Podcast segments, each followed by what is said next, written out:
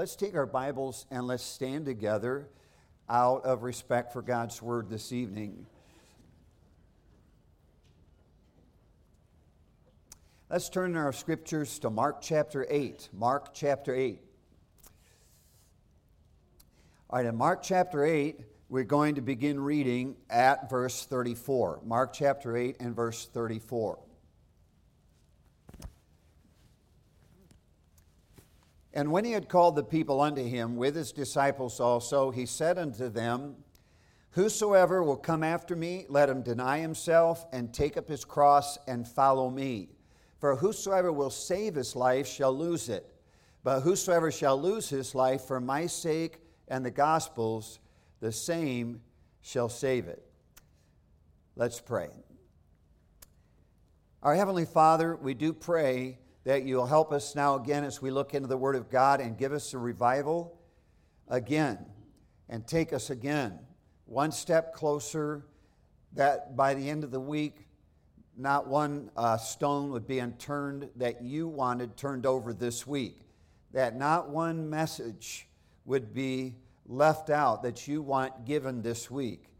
And Lord, as we're seeking revival, we know that it is something that um, we do our best, but it has to come from you. So, Lord, tonight we look to you to bless us with the Word of God. In Christ's name we pray, amen. Thank you, and you can be seated. Have you ever felt like somebody was asking a little bit too much of you? I remember taking a teenager out to eat one time that I was trying to uh, make an impact on. And so I took him out to eat and I said, Get anything you want. And so he ordered his meal. And when it was done, I said, Is there anything else you would want? So we ordered uh, an extra sandwich. And then I said, Is there anything else you would want? And he'd already had a sandwich, a second sandwich, french fries, and a Coca Cola. He said, I'd kind of like to have a shake. So I bought him a shake. And I'm not making this up. When that was done, then I bought him a sundae. And I'm not making this up. Then he said, um, Would you mind taking me to Walmart? I said, Why? He said, Well, I kind of went to get some batteries for my radio. Do you mind buying some batteries for my radio? And I thought he was asking a little bit too much of me then, don't you, kind of? So I said to him, Well, you know, I just kind of wanted to take you out to talk to you about something, and I bought you a meal and everything because I just wanted to, but no, I, I don't think so. I, I think I bought you enough. And so I did not buy him the batteries. But I did get to win him to Christ in the end, so it turned out really well. But then, after that was done, my son actually called me and said, Dad, before you come home, could you buy me some batteries at Walmart? now that happened, and I thought for a second, should I buy them for him or should I not? Because I didn't buy them for the other fellow. Would it be fair if I did or if I didn't? And then I thought, oh, wait a minute, that's my son. There's a little difference there. So I said to him, sure, I'll get you batteries. What size you need? And I didn't even tell him about the first young man who wanted batteries that I denied him of. Now, why did I buy him for my son? Because he's my son. And the other one, I try to be nice to, but there's something different about your son. Now, sometimes it might seem like somebody asks a little bit too much of us, but it depends on the person who's asking it. Now, my wife doesn't ask anything of me, hardly at all. Well, she does. Ask, she does ask me to do some to do things. But really, I would want to do anything that she would want me to do. In fact, when I pray for my wife, I pray about my relationship with her. I'm not trying to be anybody's a big shot up here, but I really think this is the way we all ought to act as men. I pray, Lord, don't let me fail her in one area. And I'll pray, God, she doesn't even have to know what I do for her. I just want to make sure I get it done that when we get to heaven, I didn't fail her in one area. Now, I would do anything I could to make my wife's better, my wife's life better. And I think that that is an easy thing for me to do because I love her, right? Now, when somebody feels like God is asking too much of them, they need to reconsider that. Now, have you been somebody who's felt like serving God is good, but I'm not going to get stuck at doing this. Or serving God is great, but I'm not going to get committed on Saturday doing that. That's my time. And we've talked about the me time and all that stuff, and we don't want to be lukewarm Christians, right? Now, on the other hand, busyness is not equal to spirituality. Now, just because somebody's busy, that doesn't mean they're spiritual. And so don't think, well, I'm busy, busy, busy, busy, busy, busy. I'm spiritual. No. Spirituality is something that has to do with our heart, our motives, our love. We don't want to pretend to love, we want to genuinely love. We don't want to pretend to love God, we want to genuinely love God. Spirituality and busyness are different. But if somebody is a spiritual person, they're not going to say, Well, I'll serve God, but I'm not getting stuck in a certain place. Because when we are spiritual and when we are in love with God genuinely, we'll do anything.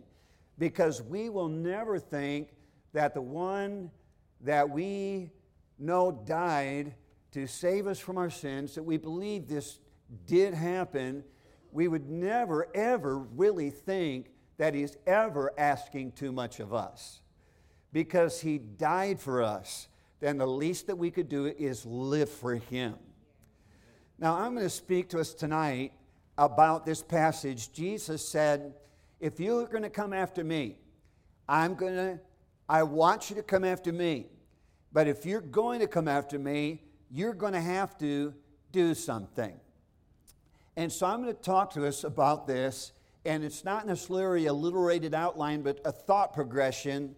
Now, the first thing I want you to look at is what he asked of his disciples and what he's asking of us all, if we are truly going to follow him. Notice verse 34 in the red ink section. Whosoever will come after me, let him deny himself, take up his cross, and follow me. So, what did he say that they need to do to genuinely follow him? They've got to deny themselves. They've got to die to themselves. Now, to deny yourself means you have to want something before you can be denied of it. When I was first interested in dating my wife Becky at the time, I was asking her out the first time, I was flatly denied. Now, I had to want to go out with her before she could be denying me of going out with her. Now, later, she came to her senses and she married me. but what is it that you would want to do if Jesus didn't want you to do something different? Now, there are some things that I might want to do in my own flesh. I don't, but I would want to do them maybe. I don't know but I think that Jesus would want me to do something different. So then I have to decide am I going to follow Jesus? And I have to decide do I want to follow Jesus? And my answer is yes, I want to follow Jesus. And then to do that, then I've got to deny myself of what I'm wanting to do that He doesn't want me to do. Does that make sense? You got to want something before you can deny yourself of it. And it's natural for us to want to do certain things because we're human but then we're to be spiritual. So we have a decision am I going to follow Jesus? And if I am, I have to not do what I want to do this time. And I have to do what He wants me to do. Now, what kind of beverage would I want to drink if I could drink anything? I've never drunk it, so I really don't know that I would. But I used to think I wish I could drink some wine. Now, why did I ever want to drink wine? Because I like the commercials on TV, there's this beautiful woman, this handsome man, and there's this goblet and it's got this color in it, and they move it around like this, and they talk about how romantic it is. So I'm thinking in my head, okay, beautiful woman, my wife, handsome guy, me, sitting in front of a fireplace, soft music, beautiful woman, swooning over man, me, romantic man, me, and all of this stuff. And so I'm thinking if I could drink anything, I wanted to try wine. But I never did, and I'm not going to. Why? Because I don't think Jesus would want me to. Now, when I look at any kind of music I might like, there are some things I grew up in high school, but I had to say, okay, if I'm going to follow Jesus, I just can't do this anymore. Now, when we look at Jesus, in order to follow him, we're going to have to do maybe what he wants us to do with our Saturday mornings, okay? And we might have some things we want to do with our Saturday mornings, but God might have something He wants us to do with our Saturday mornings. Now, God is not probably going to have every one of you feeling guilty if you do not go to Saturday morning visitation. Some of you can hardly walk. Others of you cannot ever have a spare moment to yourselves. But there are a lot of people that could, and the Holy Spirit would say you should, and you should. And then you've got to decide am I going to do what the Holy Spirit wants me to do, what God wants me to do with my Saturday morning, or will I deny myself of what I want to do and do what He wants, or will I do what I want to do? Now, there is this thing, we've talked about it. Faithfulness is not coming like it used to be. You guys are being faithful. I'm not saying that we're all better than anybody who's not here, but you guys are being faithful, okay? But a challenge is what about these other things like Sunday school and Wednesday nights? Deny yourself of what you might normally want to do in order to do what God wants you to do. Now, Luke was a doctor. How much money did doctors make? I don't know, but it was probably more than what most people made. But Jesus said, Deny yourself of what that comfort might bring, and I want you to come and follow me and be my disciple. And he did. James and John were the sons of Zebedee, and that meant Zebedee was a fisherman. He had a fishing industry. So they probably would have inherited their dad's fishing industry and been wealthy. But he said, Leave it. I want you to leave your nets, follow me, and I'll make you fishers of men. And they did. And then there were other people like the Apostle Paul. Everything that he had, he counted but loss for Christ. And they denied themselves of things. Why? Because Jesus was the one asking them to do it. Now, for us to follow Jesus, we're going to have to deny ourselves of some things that we might want to do. Young people, what do you like in your life that God doesn't like in your life? So it's always been this way. You got to make a decision. I'm going to go, go after Christ, and I guess this means this I will deny myself maybe the thing I want to do and do what God wants me to do. And that could be anything from uh, any area, from dating God's way instead of the way you want to, who you date instead of the one you want to date, how you respond to your parents instead of how you really feel like responding to your parents. And as adults, what you do, what you drink, what you listen to, how you act, what you do with your Saturdays, and what you do with your Sundays, and what you do in every area of your life. The same is true of me. So, what is he asking us to do if we're going to come after him? To deny ourselves of what we would normally want to do and do what he wants us to do. Just like with my wife. Sometimes got to deny myself of what I might normally want to do with my time and just go ahead and do that thing that she needs done or wants done. That's because she's asking me to do it. I'll, I'll do that. I think that we do not deny ourselves very often anymore when it comes to following Christ. And so we've got to change our thinking and if it's pointed out, we need to do it because He is the one asking us to do it. Now, first of all, there's what He asked the disciples. And these are the men and women who followed Jesus, the ones that were the greatest servants of God. Now, the second thing in this passage I want us to look at is before he asked them that, he asked them another question. And this changed me a little bit. All right, turn in your Bibles back now to verse 27 and before he ever asked his disciples if they wanted to come after him, if they would, that they would deny themselves, that they would die to what they want to do and follow Christ, he asked them a previous question that I want to draw to our attention, verse 27. And Jesus went out and his disciples into the town of Caesarea Philippi. And by the way, he asked his disciples, so he's asking them a question saying unto them, Whom do men say that I am? And they answered, John the Baptist. But some say, Elias. And others said, One of the prophets. So the answer was, Some think you're Elijah because you're powerful miracles. And another spoke up and said, Some think you're John the Baptist raised from the dead. That is what I think Herod was wondering about. And then others think, I don't know who he is. I just know he's, he's some kind of a prophet because of all the miracles he does. Like Nicodemus said, We know that thou art a teacher come from God. No man can do these miracles that thou doest except God be with him. So they all had opinions of who Jesus was.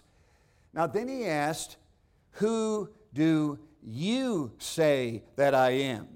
All right, now notice verse 28. And he saith unto them, But whom say ye that I am? And Peter answered and said unto him, Thou art the Christ. Now, notice that Peter's response has a definite article in front of it. Now, young people, you remember what a definite article means? It's describing um, that there is only one. And he's saying, the Christ. Now, he's saying that I know who you are. You are the Messiah. You are the only hope for the world. You are the only one who can save. And he's in essence saying, You're the one that's prophesied in the Old Testament that we've been waiting for. Now, that's getting settled in their mind. Then, once they knew who he was, then he realized they were ready now.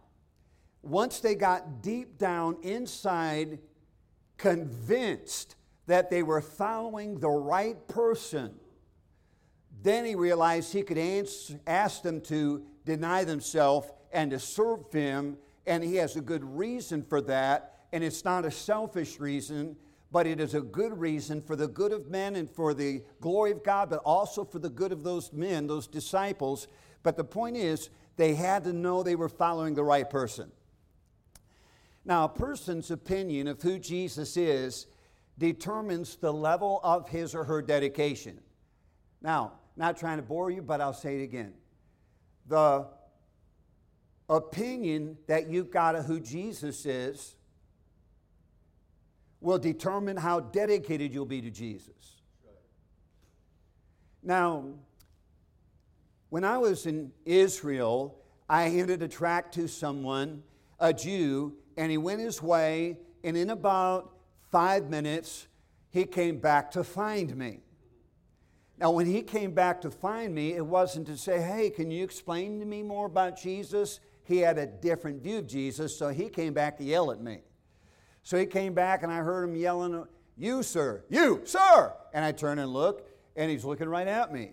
And he walks up to me, he says, You, sir, God damn you to hell, is what he said to me. And I'm not cursing, that's what he said, for trying to make a Jew be converted to follow Jesus.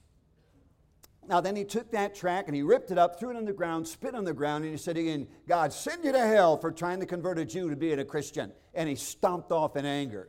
Now, why was he so angry? It's because he had a different opinion of who Jesus was than I do. Now, he thought Jesus was an impostor. Now, I look at the Muslims, we look at the Muslims, and they have a different opinion of who Jesus is. So for them, they're dedicated to Allah. I am dedicated to Jesus. Why? Because I believe that I know who He is, and I believe that He is the Messiah. Amen.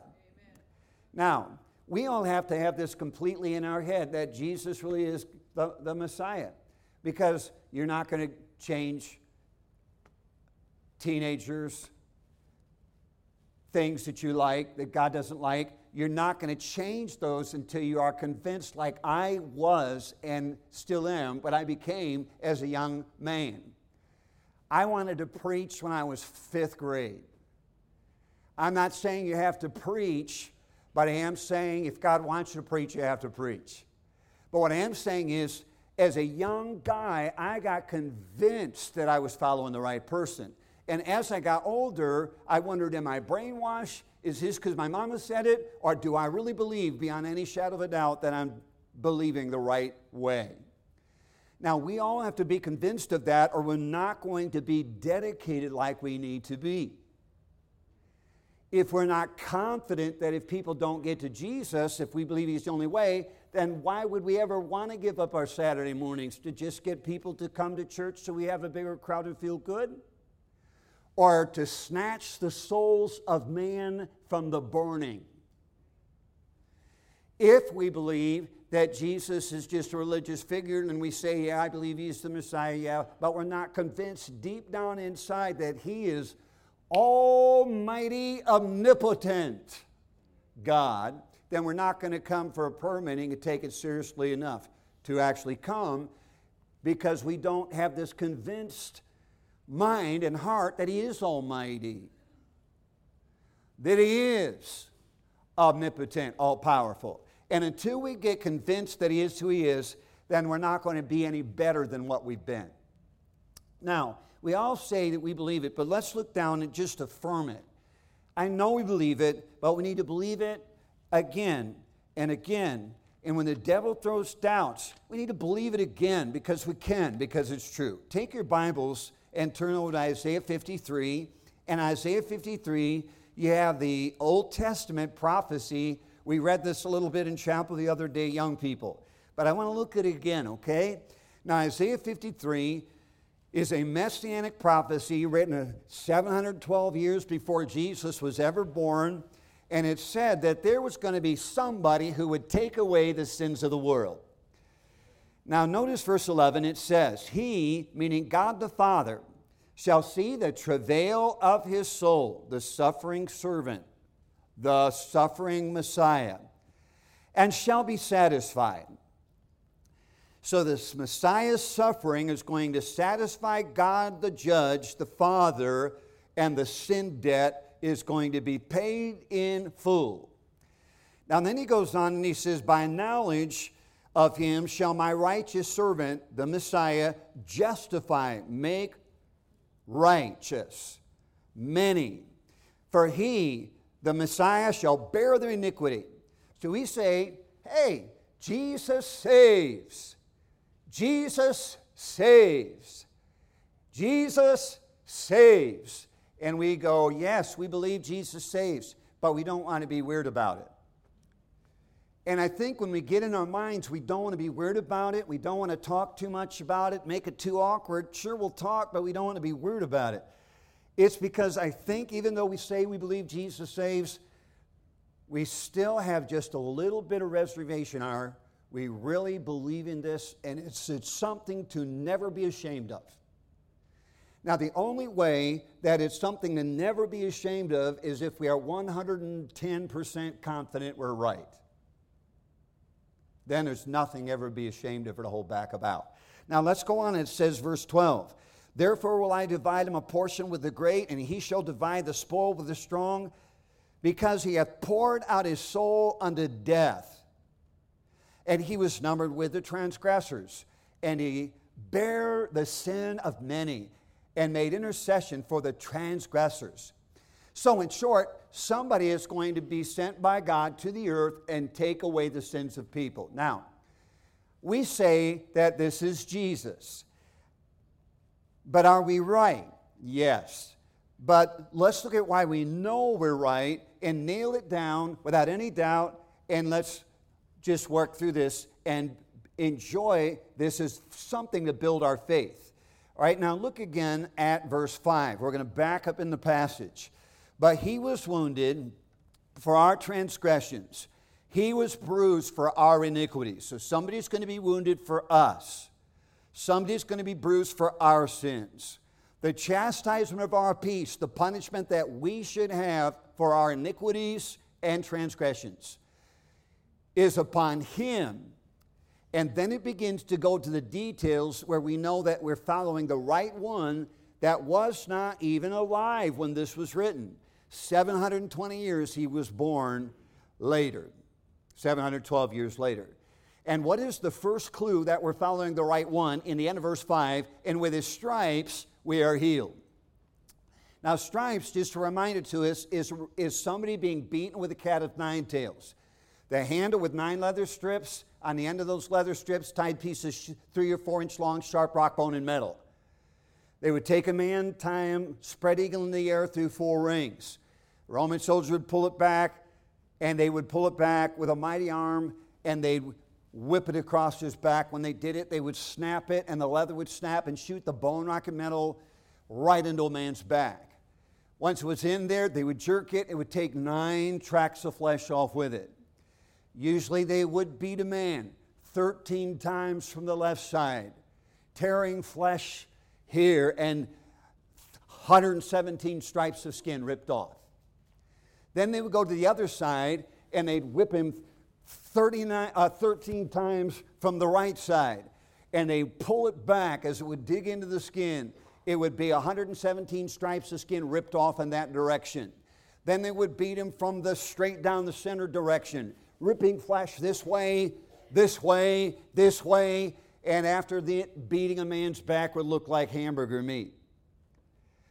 Now, the Bible teaches that whoever it is who's going to take away people's sins is going to be beaten with stripes. Question Was Jesus beaten with stripes? We're following the right person. Now, then it goes on in verse 7, it says, He was oppressed, he was afflicted, yet he opened not his mouth. And in the end of verse 7, before his shearers is dumb, so he openeth not his mouth. Now, it prophesied that whoever the Messiah is, he's going to come, he's going to be bruised. He's going to be taking the sins of many on him. And the first clue that you've got the right person is he'll be beaten with stripes. The second clue is when he's being beaten, he's not going to argue, he's not going to fight it, and he's not going to defend himself. Now, we remember when Jesus stood in front of the council that was trying to put him to death, he didn't say a word. And you remember when Pilate asked him, Answerest thou nothing? We're following the right person. And if we get in our head that we're being weird, then we will not be witnesses because we'll be weird about it. And if we're convinced that He is really the only hope for the world, then why would we be feeling weird about telling people what they really need?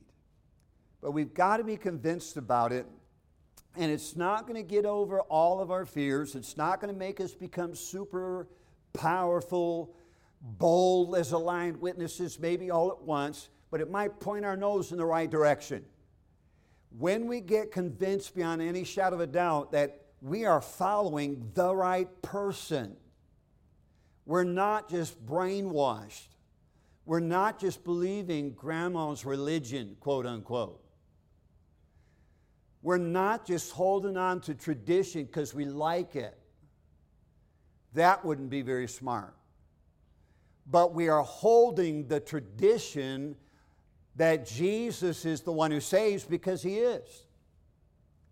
Now, then we go on and we find again in verse 6 All we like sheep have gone astray, we've turned every one to his own way, and the Lord hath laid on him the iniquity of us all.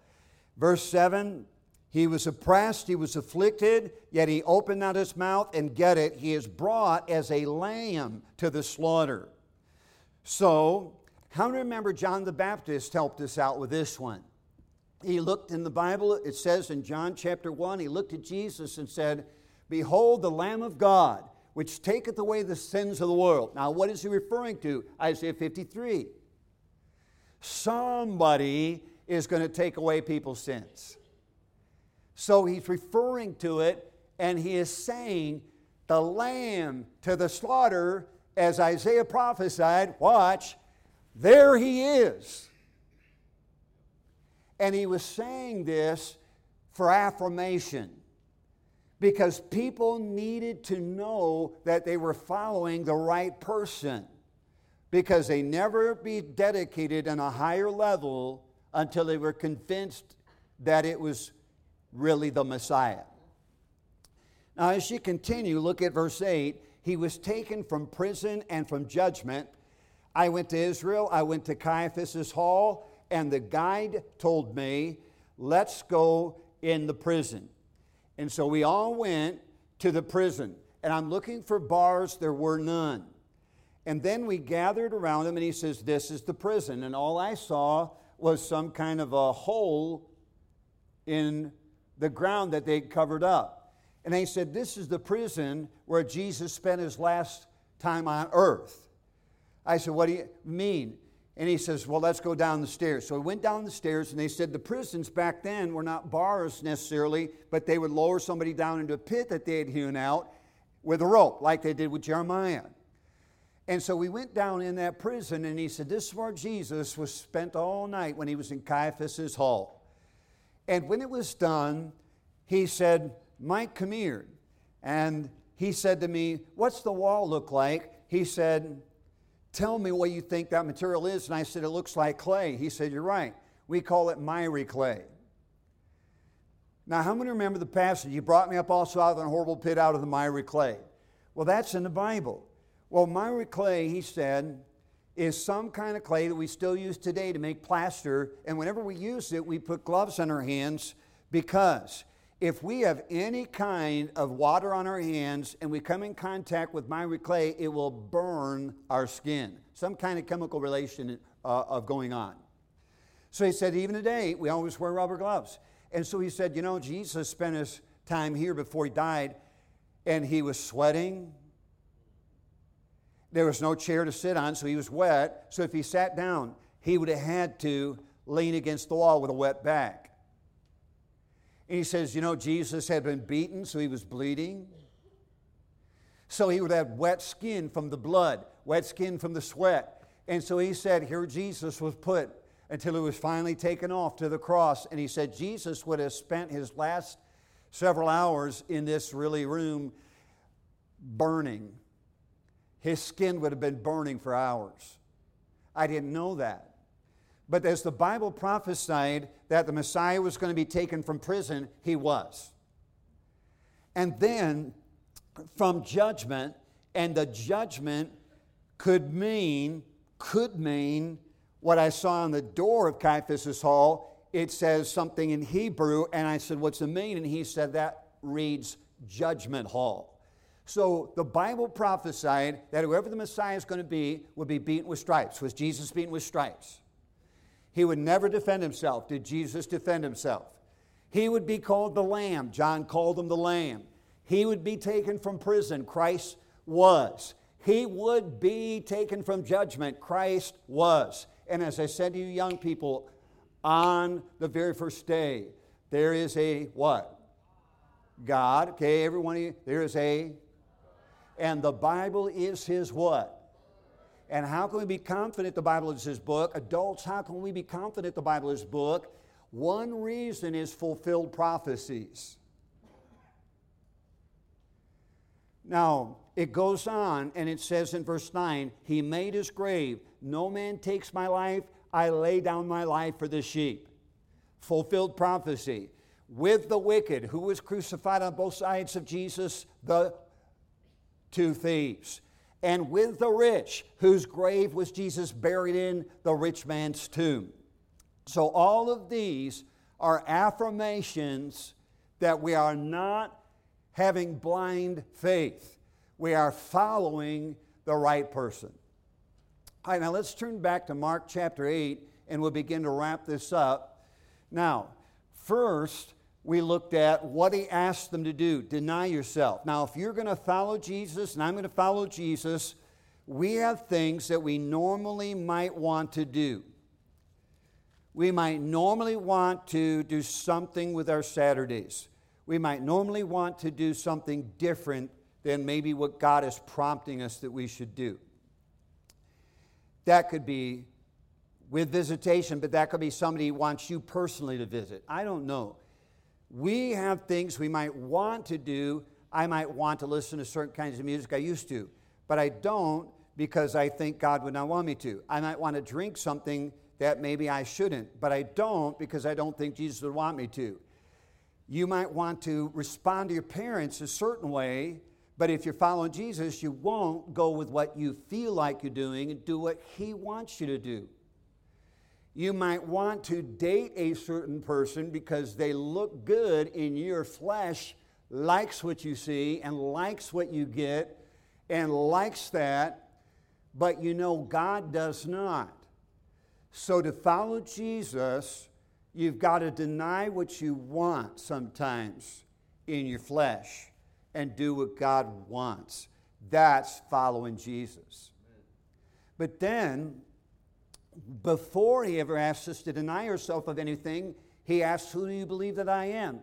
And we have to be convinced of who he is. I bought the batteries for my son because of who he is. He's my son. I will do anything because she's my wife, anything she needs, if I can. Don't always get it right, and then the Holy Spirit reminds me wait a minute, that's your wife.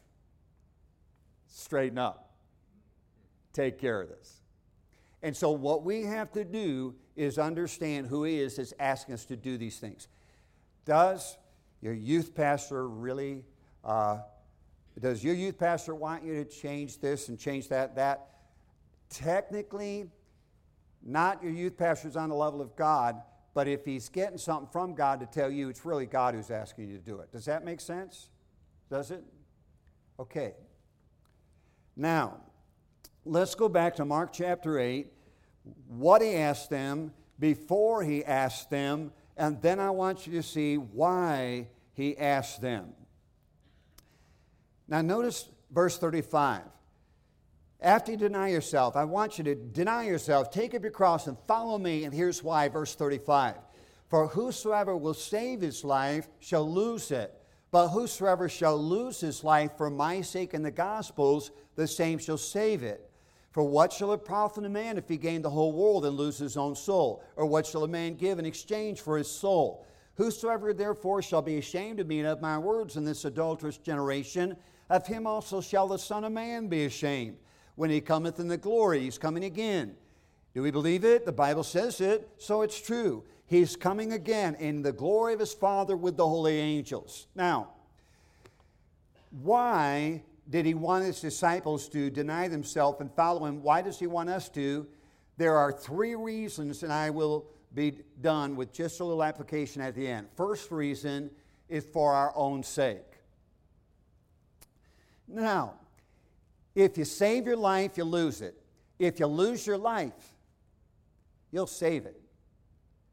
Now, if you save the life that you want and you're dating somebody that God doesn't want, you're going to lose your life. You will get in a marriage that doesn't work. But if you lose the life that you think you want and you will take the life that God really wants, you'll get in a marriage that will be great and you will save your life. Does that make sense? Now, if you hang on to the life that you want, well, I just need this. I gotta smoke. I gotta smoke. Gotta have my smokes because I'm just so stressed. Listen, God doesn't want you to have your smokes, so get rid of those and go with what God will want you to do. So deny yourself of what you might think you want or think you need and do what He says is the way to handle your stress biblically. Cast your burden upon the Lord and He will sustain thee. God works all things together for good to them that love God. Don't look at what you don't understand in life. Look at what you do know about God to be true. And look at the spiritual way to get through things instead of the worldly way. And guess what? You get rid of those cigarettes, you just might save your life. But if you hang on to those cigarettes, you might just lose your life. You save your life, you say, Well, I'm going to hang on to this alcohol. I'm not going to stop it. It's not hurting anything. All you preachers, bunch of hot air. Let me tell you one reason I preach against alcohol. The Bible says to. Enough. Well, let me tell you other reasons I've seen its destruction. I was in a meeting, Chapel North Carolina. I'm driving down the road, and this car sped past me.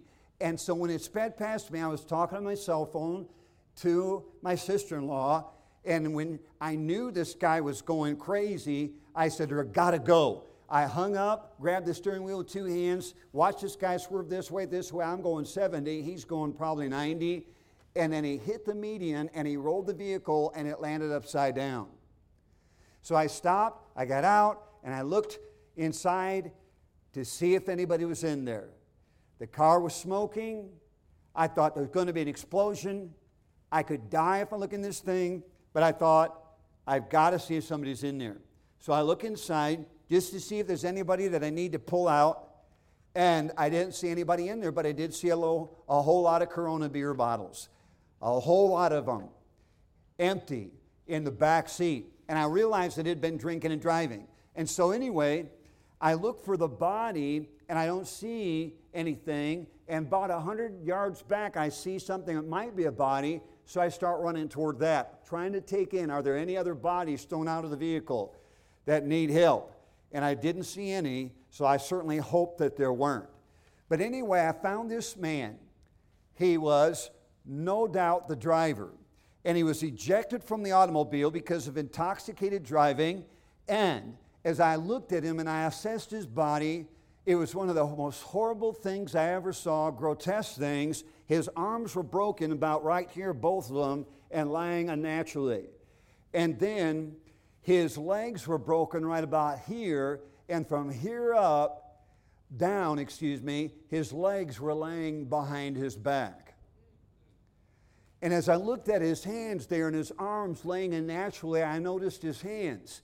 They didn't have many fingers left because the fingers had been scraped off on the pavement. As he flew across the pavement, he scraped it right down like sandpaper. The bone, the skin, and everything. You say you're being needlessly grotesque. No, I'm being purposely grotesque. And then I looked at his chest, and there was a hole in his chest the size of a tennis ball, and his eyes were open, but he was very dead. Now, I cannot see a can of beer without thinking about that accident. I do know that I shared this story with you. I am sure you don't forget stories like this, but I cannot look at Corona beer on any case or on any bottle without wanting to kick that over and knock it down. Because I know what Corona beer will do and I know what wine will do, and I know where it takes a lot of people that never thought it would take them there. Now, why would God not want you to do cigarettes, not want you to date that wrong person, not want you to be disobedient to your parents, not want you to have attitude with your parents, not want you to drink wine, drink beer, cuss, steal, or whatever it might be? Because He wants you to live. And if you do what you want to do, it'll bring death, at least death of your joy. And then it'll bring death to the value of your life. So there's so much more value to my life and your life when we use what we have in our lives for Jesus and the souls of men. Now, first reason is for our own sake. Is there anything in your life that if you do not deny yourself of it, you will be negatively impacted by it? Deny yourself and save your life. Do what He wants you to do in this and save your future. All right, now the second reason that we want to do this is for Jesus' sake. I notice what he says in verse 38, whosoever therefore shall be ashamed of me and of my words, of him also shall the Son of Man be ashamed. Now, when it says that God would be ashamed of us, what does that mean? Will we lose our salvation? No. It means he'll be ashamed of us. And we don't want Jesus to be ashamed of us, right? And then the final reason is for the lost man's sake. Now, what shall it profit a man if he shall gain the whole world and lose his own soul? Great men of the past said, I don't care where I live, I don't care what I eat, I don't care what I wear, as long as I win people to Jesus Christ. David Brainerd was the one who said that. And David Brainerd was the man who proved that that's how he felt. He cared enough that he went to reach the American Indian and he was seen. Sometimes with no socks on, he had given them to an Indian that he was trying to reach in a cold winter, so he had none.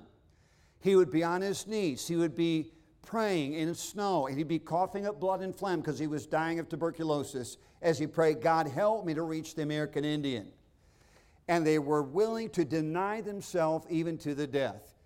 And I'm not putting pressure on us needlessly or guilt needlessly, but I'm saying, and we need to be willing to at least deny ourselves of what we want to do on our Saturdays or something else in another way. Then there was another man, Charles Spurgeon. He was given an opportunity to preach in America, but he was supposed to preach in his London church.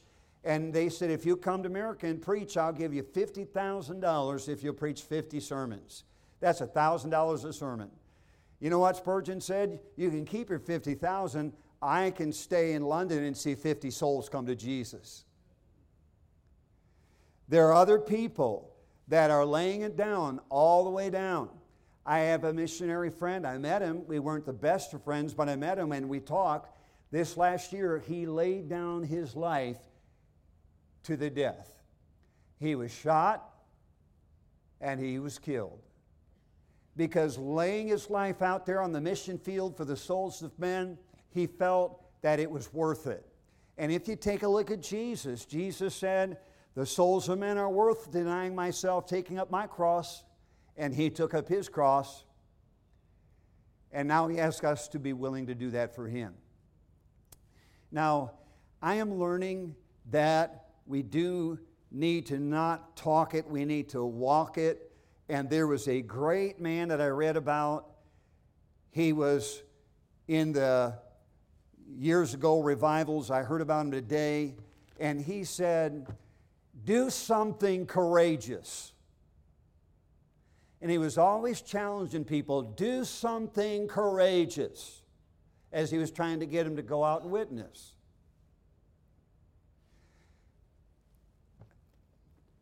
I can remember the first time that I was going to go to Haiti, I was scared. When my friend came to me and said, You don't want to go there, it's dangerous. I said, Well, I'm not afraid, but I was afraid. I said, What are you talking about? He says, Well, they're kidnapping people. I said, Oh, that got my attention. So I called up the lady and I said, I can't come to Haiti, the one who invited me. They're kidnapping people. And you know what she said?